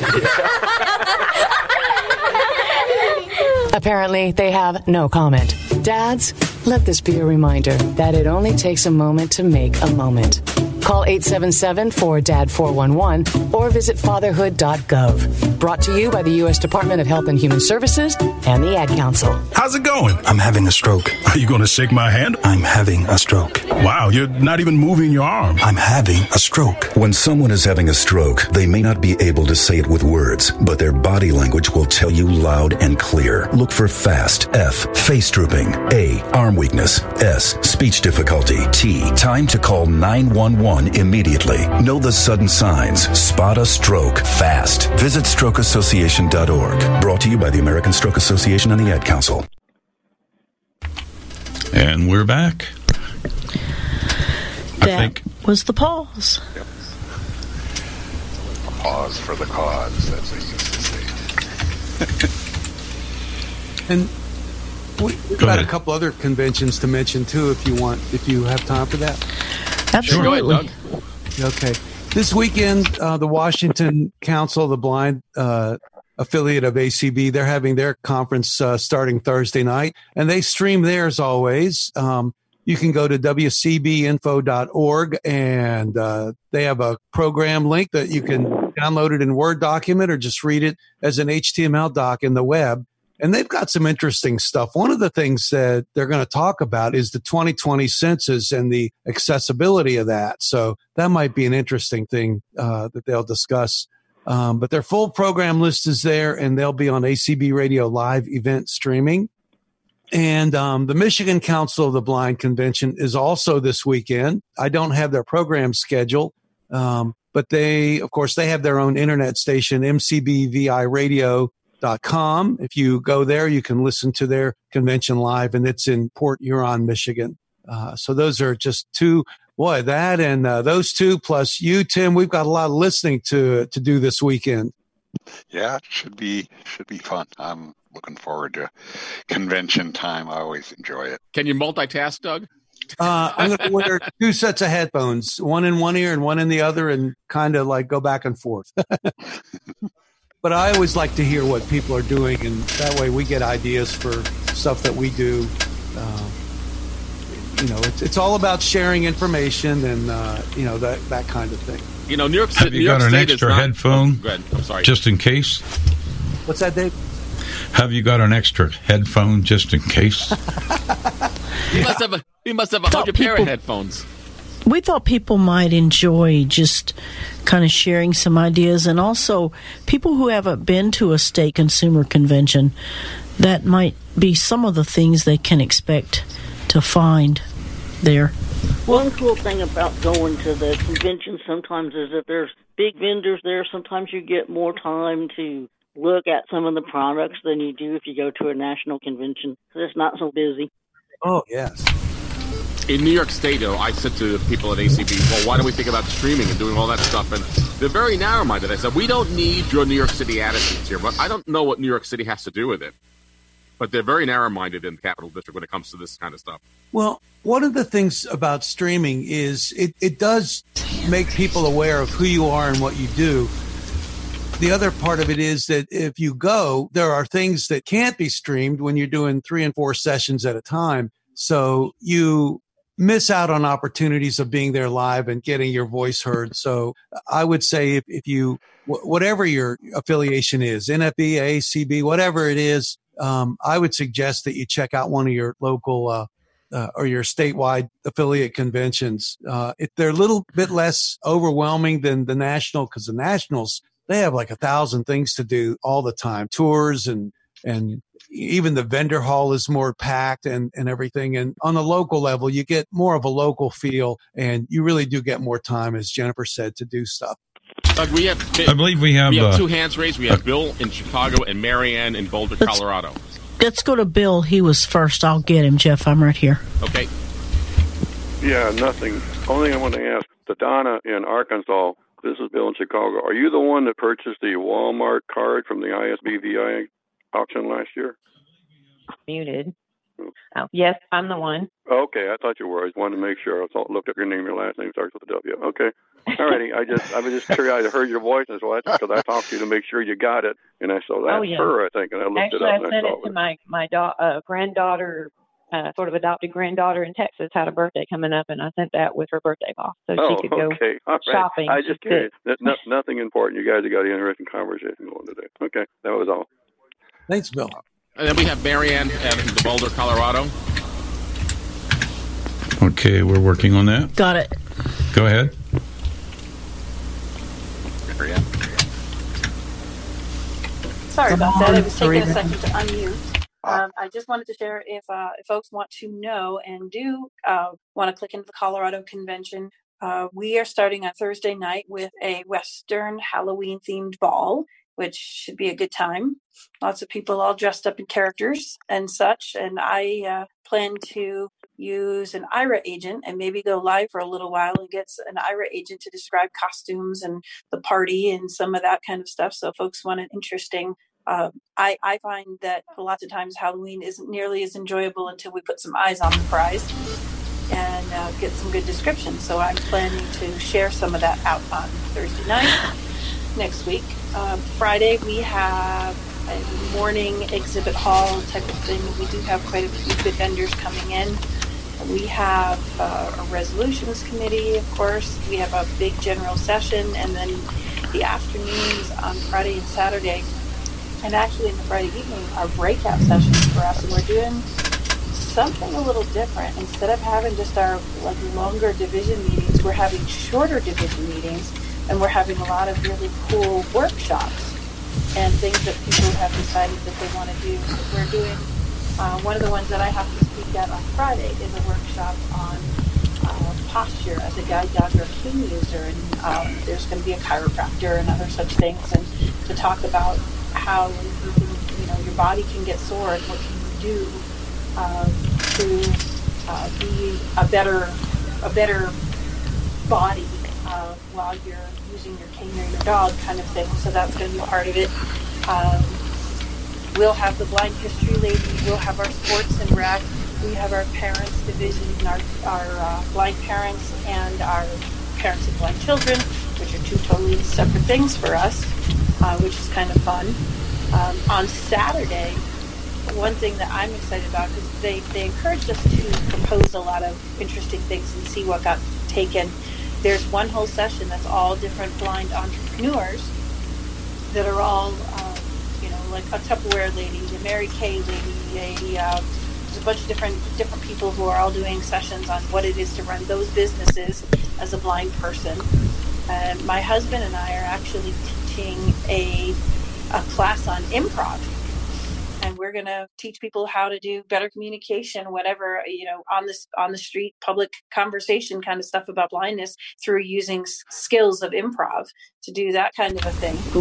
Um, there's we're, we're doing a whole bunch of interesting some of that stuff is going to be streamed. I don't i don't know how much but i know our general sessions are streamed. Norma crosby is going to be our banquet speaker and i hear she's an absolutely wonderful lady. So it'll be fun to meet her. Um, we will have crazy fun with our auction and such like that. Um, we always we always get to do a progressive auction on a hundred dollar bill, which is entertaining, if nothing else, just to watch people outbid each other by a dollar. But it makes an incredible amount of money for the affiliate. Uh, and that's a fun kind of thing to run. Uh, we just we'll have we'll have a bunch of fun stuff. I think our agenda, if it's not already up, will be up shortly, and our streaming is going to be at nfbco.org. for those who want to be entertained next weekend with a crazy convention.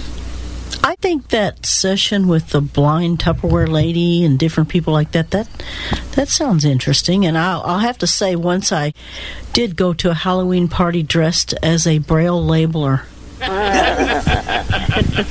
I had a dial on my head made out of split peas on cardboard, and somebody actually tried to turn it. Is that why you have those dots all over your it, face? It wasn't a movable dial, but it was it was pretty cool. We had uh, we have uh, an interesting little uh, item on our agenda. I saw that uh, it's it's uh, the it's about a blind Scrabble player that uh, and the world of competitive wordplay. I guess is the way it's listed, and I think that'll be interesting. Nadine has been playing Scrabble for many years, and of course uses the Braille Scrabble board, and she does it uh, enters a lot of uh, uh, state and national contests for Wow. Scrabble. That's I love to play Scrabble. Yeah, so do I. We I'd haven't rather- mentioned anyone to play with. I'd rather play poker. I was going to tell y'all, we did um, a couple of years ago. We started on Halloween night, and it, well, we started the day before, and our banquet was Halloween night, and we did our banquet as a costume costume banquet. And I think we had some really interesting costumes, but I think Tanya's was the funniest. She was a nun, and if you know Tanya, that really is funny. And uh, she called herself Miss Sister Mary Jezebel. She went around and blessed people all night.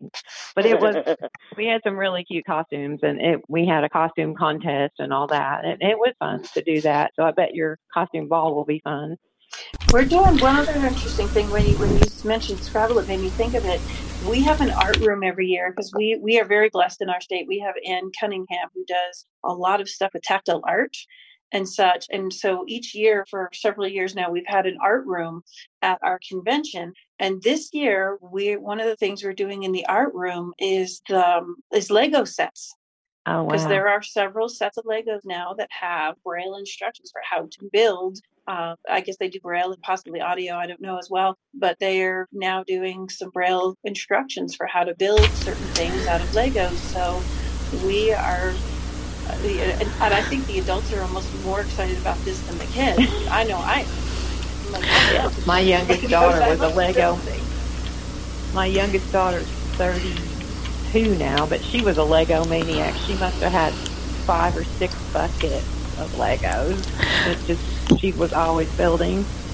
Let's catch Ellen quick. She's had her hand up for a while, so I'm going to unmute her.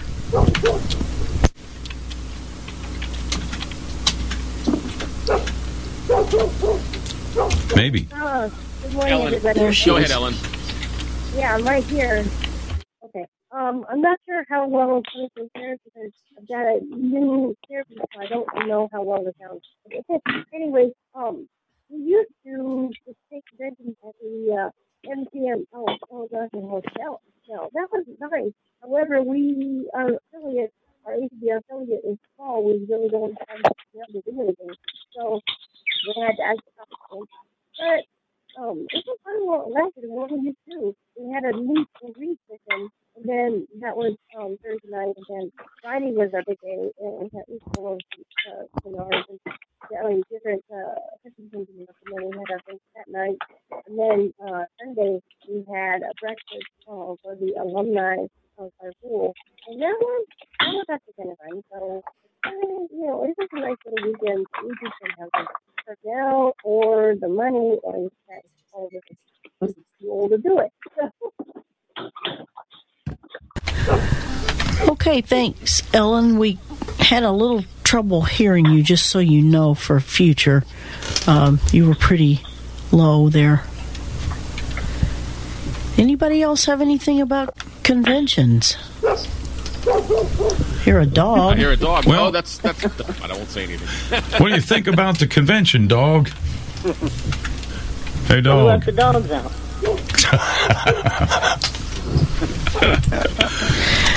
Jenny, you had mentioned last night, I think it was, that you had something you wanted to talk about a little bit. Well, I was just curious. um, With winter coming on and all the snow and ice and everything, if there were things that people found were helpful to keep you from slipping on ice. That really worked so that you could actually walk. And Right, there Dave are was talking about something that I thought was interesting. There are some uh, gizmos that you can put on your on your shoes or boots. Um, there are Yaktrax is one. What is the other one, Chris? Um, it, they're just cleats. I think they're just a just the regular cleats and Yaktrax. Now, Yaktrax you can get with little cleats or without.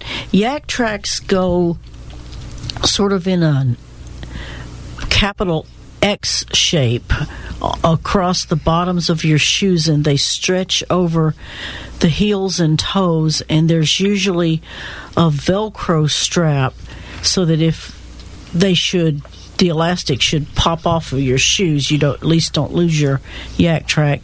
But some of those have just springs that look like well they're all they almost put you in mind of a stretched out screen door spring and then they have little cleats some of them have little cleats on them the things i the thing With i little like spikes. yeah. The thing of. I like about the ones without the spikes is you can walk on a wood floor with them if you just pick your foot up and set it flat down. But they don't work as well on ice, although they do pretty well in snow. Yeah, the Now the spike, the ones with the with the spikes, um, they are fantastic on ice. Yeah, they are good on ice. they on are ice. good on ice, but you certainly don't want them to come into somebody's hardwood floors. It would Right. No, I bought a big uh, water. I forget what they call it. It's some big rug carpet thing that's for water that I put out in our garage, and that's where we take our we shoes off. We usually leave them on our boots all winter, and that way we don't have to put them on and off all the time. That's what I do too. Hey, you know, I have a bad back. Maybe if I if I lie down, you can take those spikes and walk over my back, Chris. Or that.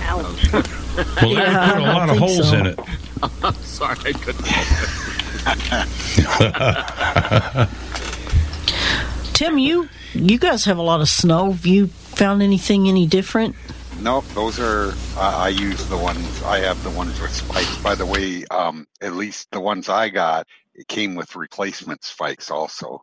Really? Yeah. Oh, that's cool. A bunch of extra ones. I'm not sure how many extra. I've, I got them in my desk drawer. I haven't lost any yet. How do you put them on if they if, if they need to be replaced? How do you replace the Um, spikes in those things? I think you just um, there's a, a top piece, and they go through a hole in the rubber part of the thing, and then the bottom piece, and you put them together like you would a snap. I don't know if you Oh. Okay, I, I understand. in the whole thing. Yeah, that sounds about right. And I don't know if they recommend you crimp them with pliers or not. I'm not real sure because that's the way you do snaps. But Yeah. Stay tuned for Tim's demo. yeah, yeah, maybe. How to yeah, how to replace the spikes? yeah. Uh, maybe you should take All a right. demo and, as you walk and slog through the ice in Minnesota, and you can uh, tell us how it's working, but- assuming you don't fall and trip or anything like that. By the way, the the uh, the ones with the springs they do work pretty well, but if you walk on a tile floor, you really have to watch out. They, they are really slippery.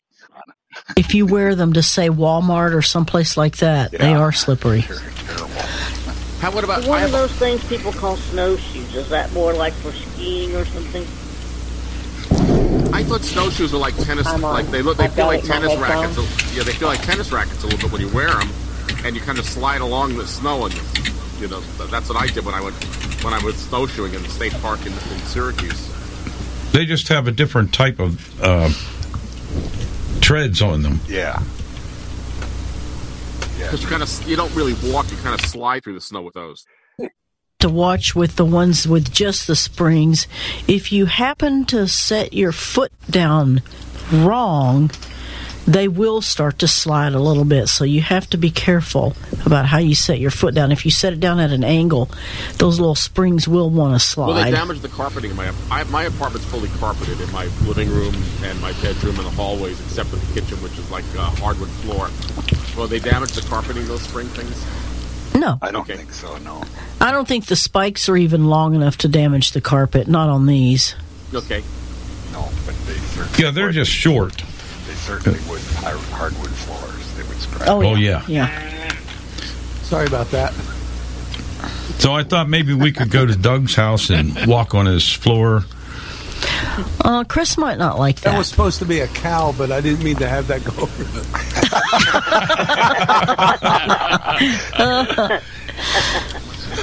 Now, I will say, um, for those of you who might want to know, these Yaktrax come in colors, and they also make clear ones, which I like. Yeah, that's right. And didn't they sell those on QVC? Because I remember that they, they did sell Yes. those on QVC at some point. They do. so- Yeah, and they probably will again this year. They they bring them out in November usually. I think. Or, I like. Well, I remember moose- a few years ago they they were saying there was going to be an ice storm, and all of the sporting goods stores here and every place were sold out of them. Yeah, I Hey, always think. Jennifer, when is Bill expected uh, to arrive? About ten ten this morning, he should land. Ah, so he should be home pretty shortly then. Yeah, soon can Yeah, because it's ten thirty nine right now. So uh, wind his way through the airport and find a ride, he should be home. And soon. Well, until he gets his luggage and stuff, Yeah. that may delay it a little bit. Yeah.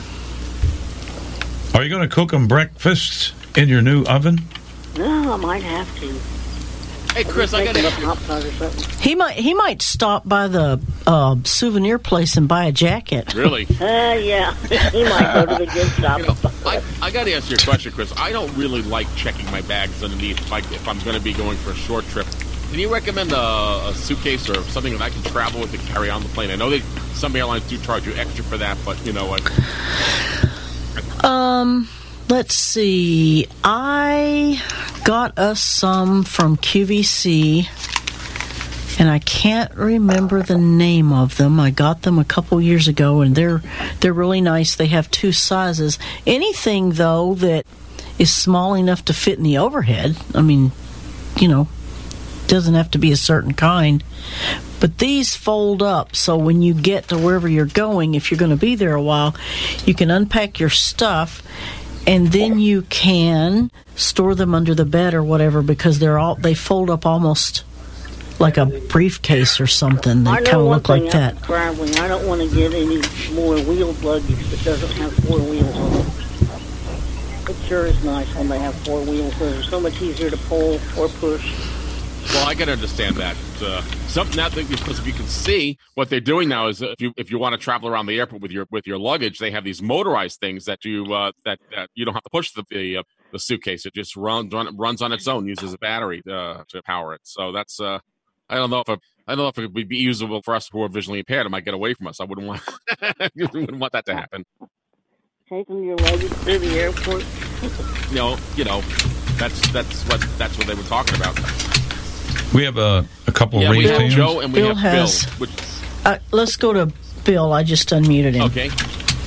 Yeah, uh, Jeff, I got a friend that does a lot of traveling, and well, he's sighted, but he doesn't like to carry luggage through the thing either. But he's found out that if you got to get yourself an extra set of clothes that you really know where you're going, what you're going to use, and he UPSs them to the hotel. You make arrangements with the hotel ahead of time. They'll accept the U.S. package, and when he gets there, it's clothes. All he has to carry on is his personal stuff like medication, razors, toothbrushes, stuff like that in a small bag. And then when he gets ready to leave, he just packs the stuff back in the UPS box and tells the hotel. He calls them, and they they ship them back to his house.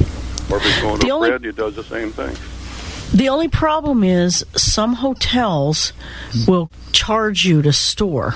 Oh, I know, but you have to check and see what the price is. If it's cheaper Yeah. to, than to than to pay the extra for the luggage on the plane, that's what he does. He said that a lot of times it's cheaper for him because sometimes it's gone a week or four or five days, and he said it's cheaper for him to just UPS the stuff, his clothes, and that's there, and then you don't have to worry about checking or Funny packing you them. and all mentioned that.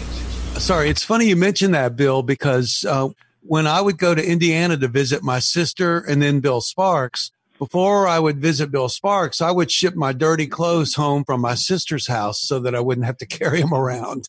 Oh yeah, right, sure. I mean, because the rate the, the airlines charge you now for the luggage, Yeah. it's it's just it's cheaper sometimes just to U- UPS the stuff. Yeah. You know, you, Good. Sorry, Bill, I did that. Uh, I'll come back to you in a minute. Have you, ever, have you guys we- ever had your luggage lost? I'm sorry. Go ahead. When we flew last year to Donna's and Tanya's and Judy's and Ann's, I you well, I think I USPS'd a box to Tanya's house because that was the first place we were going, and it had a bunch of stuff in it that I knew we would use up while we were gone, like all the kind of coffee we wanted, so they didn't have to buy that, and a bunch of stuff that I knew we would use up, and I wouldn't be shipping back. So I put it in the car when we went from place to place, and when we got to Ann's house, that was the last place we went. We had used it all up by the time we left, and I just threw the box away, and we didn't have to fool with an extra piece of luggage or anything. We do have some hands raised. I think we have Marianne raised. So I don't know if we want to take hers first. And then, Okay, I took. She's ready. Go ahead. Jo- uh, Go ahead, Marianne. Go ahead. Well, she was. Sorry about that. I muted and then I got one. Yeah, but see, when you do that, Marianne, then then it screws things up if you do that. Okay, and I know you're busy working, but that it's hard for us to do to get you on that way. No, Go no, ahead. no. You're. It's fine. Um, I just, I, it looked like it was still muted, so I didn't know if it was going to unmute. Um, it was the phone was frozen. Uh, as a somebody who works in hotels, there's a couple of things that I've seen people doing that are kind of interesting as far as shipping luggage. Uh, yes, we do accept a lot of boxes and uh, stuff from people who ship out their clothes ahead, and we actually don't charge for that in our hotel. The other thing I've seen people do, especially business people, are doing this thing called ship my closet which is sort of like you you uh, arrange with this particular company you have you know numbers of clothes or something like that uh, that you know exactly what's in a war you know your wardrobe on this system and you you choose all the things you want shipped to a particular place you use it in that place and then you ship it back to the closet place they clean it they take care of it and so on and so forth and then it's ready for you the next time you're taking a trip it's the most fascinating thing Well, I'll tell you, learn something new every day. Hey, Marianne, I know you talk about working at the. What do you do at this hotel? I do reservations, uh, some group management, guest relations. I'm the uh, the PBX operator for the hotel. I basically work for everybody. Whatever they all tell me, that's what I do. So you're kind of a jack of all trades. Something like that. Yeah, Okay, I'm just curious. yeah. It's what I do. My job is to make everybody happy some way, shape, or form. Joe has a hand raised. Go ahead, Joe. Eh, Actually, he's speaking for me, actually, because I wanted to apologize for earlier. I did not know how well that was coming through. But anyway, um, at, as far as luggage goes, uh, we use, or I have luggage on wheels, and, and since I use a wheelchair, I just, I just fill it up, put it on the back, put my other duffel on the back of the chair because everything's got handles, and just go. And um, I, all I have to do is we only check two bags when we go like to conventions and stuff like. So that works out okay, and then everything else is carry on, but it works out all right. You could get a wagon and pull behind you with all kinds of luggage. yeah, but that would be a little bit more bulky. nice idea, though. Or a wheelbarrow. One of those you old know. lady shopping, those two-wheeled shopping carts. Yeah, right. Hey, that's not an old lady shopping cart. I used to have one of those. I think the big problem with flying Actually, today we- is, is all the security you got to go through, and that's such a hassle sometimes. Yeah, that's why I I pack the way I do because you, we have Joe's stuff, you know, and then mine, and so we've got. That's why we have we just check only two suitcases, and the rest of it is carry on. It works out okay. Well, when I'm always paranoid because I want to have all medicines and stuff like that in a carry-on just in case my luggage gets lost. So I Actually, to we do that. I always try to pack my medicine and some underwear and socks and things like that in a carry-on. And make sure you case. tip the agent who helps you out at the airport. I gave the agent a nice tip, and she goes, "Hey, you know, there's a McDonald's here. Your flight's about 30 minutes away. Why don't you? Well, I'll take you to McDonald's, and you can get something to eat." I always I tip well for that, really but they good wouldn't service. Take my. No, they took my money, and the lady said, "Hey, I'm hungry too." I said, "Well, I'll pay for your meal as well." I didn't have a problem with that. She, hung- she hung Well, up. I always offer to buy them a cup of coffee. Hey, uh, I got a, I got a question for you, Chris. Uh, I got a message from uh, Jr. in Albany, and he's he said to me, "Jeff, I'm very hungry. Are we going to have a recipe today?"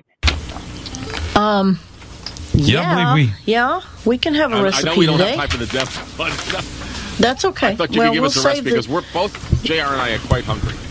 We'll save the demo because um, we're kind of running out of things to demo, so we'll save that for another week. That's just fine. Uh, we had decided as long as this topic went on and, you know, we could carry it on, we would just do it. The, That's why it's free for all on the coffee club. That's right. But the recipe today is going to be one for chili. And it's just a super easy recipe that uses a lot of supermarket shortcuts. Now you can buy chili seasoning mix and that kind of stuff, and it's good. But I usually don't have that when I want to make chili, so I do cook a lot, so I do have some spices around. But I use two to two and a half pounds of ground meat of some sort, browned. You can use beef or chicken or turkey. One 16 ounce can of chopped tomatoes, undrained one six ounce can, or it, I think it's actually bigger than six ounce. It's a soup size, so it might be 10 ounce of Rotel undrained. One six ounce can of tomato paste and two cans of two tomato paste cans of water. Two 19 ounce cans of red kidney beans. And I drain them and rinse them. They just seem like they, I like them better that way.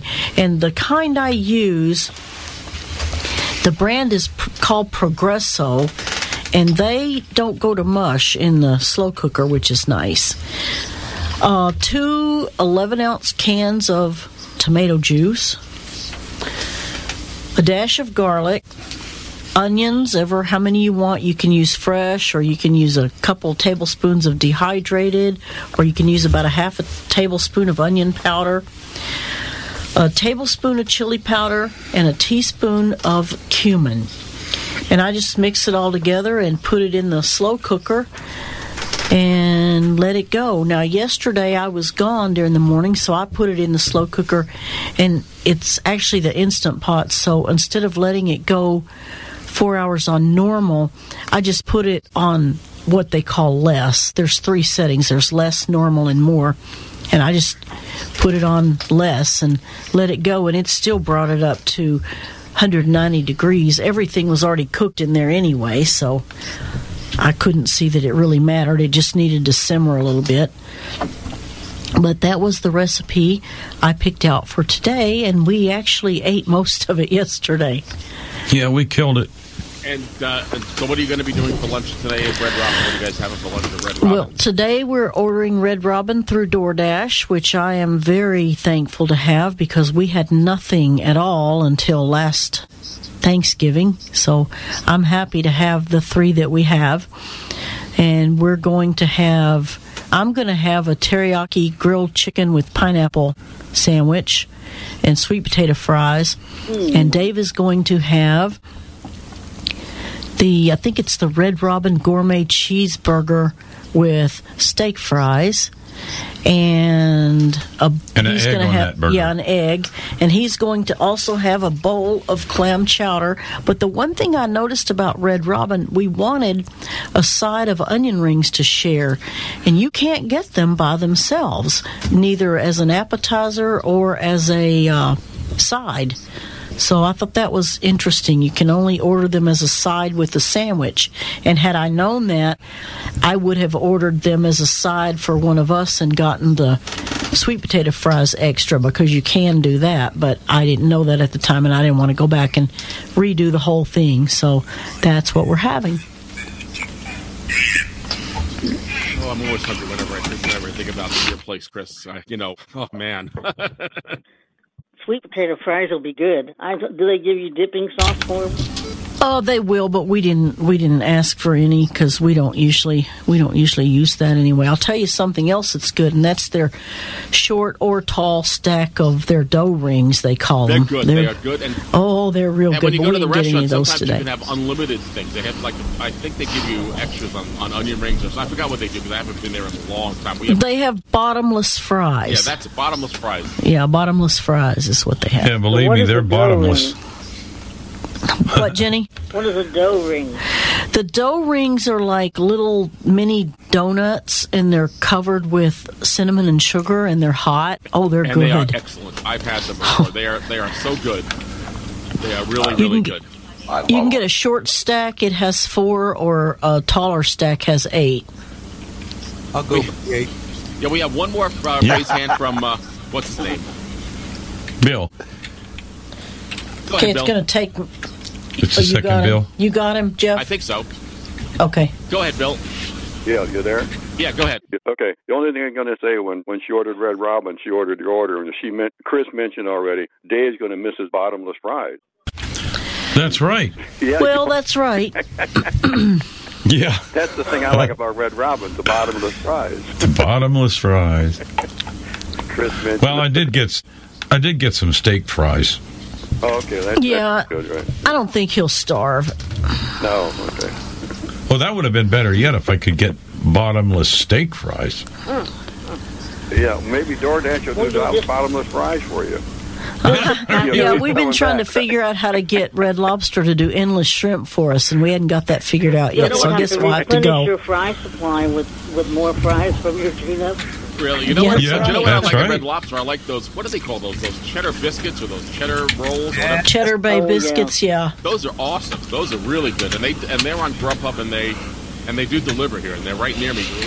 I live in an area in Colonie on on uh, that e- every single restaurant is, is no more than five minutes away. So I've got every, like Macaroni Grill, Red Lobster, Olive Garden, um, you know, all these restaurants, Chili's, um, Hooters, every kind of restaurant you can think of on Wolf Road here is just minutes away from me. That which makes it really easy to go out to eat. Well, one thing I want to know if if Doug is still He's still on here. Is here? um, is where to get quieter keyboards. These computer keyboards are driving me crazy. I don't know. Um, It's awful noisy. They're both both of these keyboards are noisy. I think we just have to go to like Best Buy or someplace like that and look for computer keyboards and play with them. Because that's how that's what I did when I got mine. And that's, that's what I was going to say is go someplace and look at them because I don't care what they say online. Once you get it, you're well, you're not stuck with it, but still, it's more of a bother. I think something like a keyboard you should look at. Hey, one quick question before you go, Doug. Um, we were talking about this on your television set. Were you able to hook your key, your USB, I mean your uh, Logitech keyboard to your T- Toshiba TV? Yes, yes. Thank you very much. And it was for me, at least for me, it was just plug and play. I plugged it in, and the computer, the TV recognized the keyboard without me doing anything. So Exactly. Yeah. No, is that uh For tuning in turn my other mic on. there we go. I got to want to thank everybody for tuning in today, and especially the Doug for coming and being a guest and talking about the convention, and Donna also. And we hope Tanya feels better. And Marianne. Marianne, yeah, Marianne was new, so welcome, Marianne. And anyway, we're going to stop now so that we can run the spots for the hour, and Tim will take it over right after that.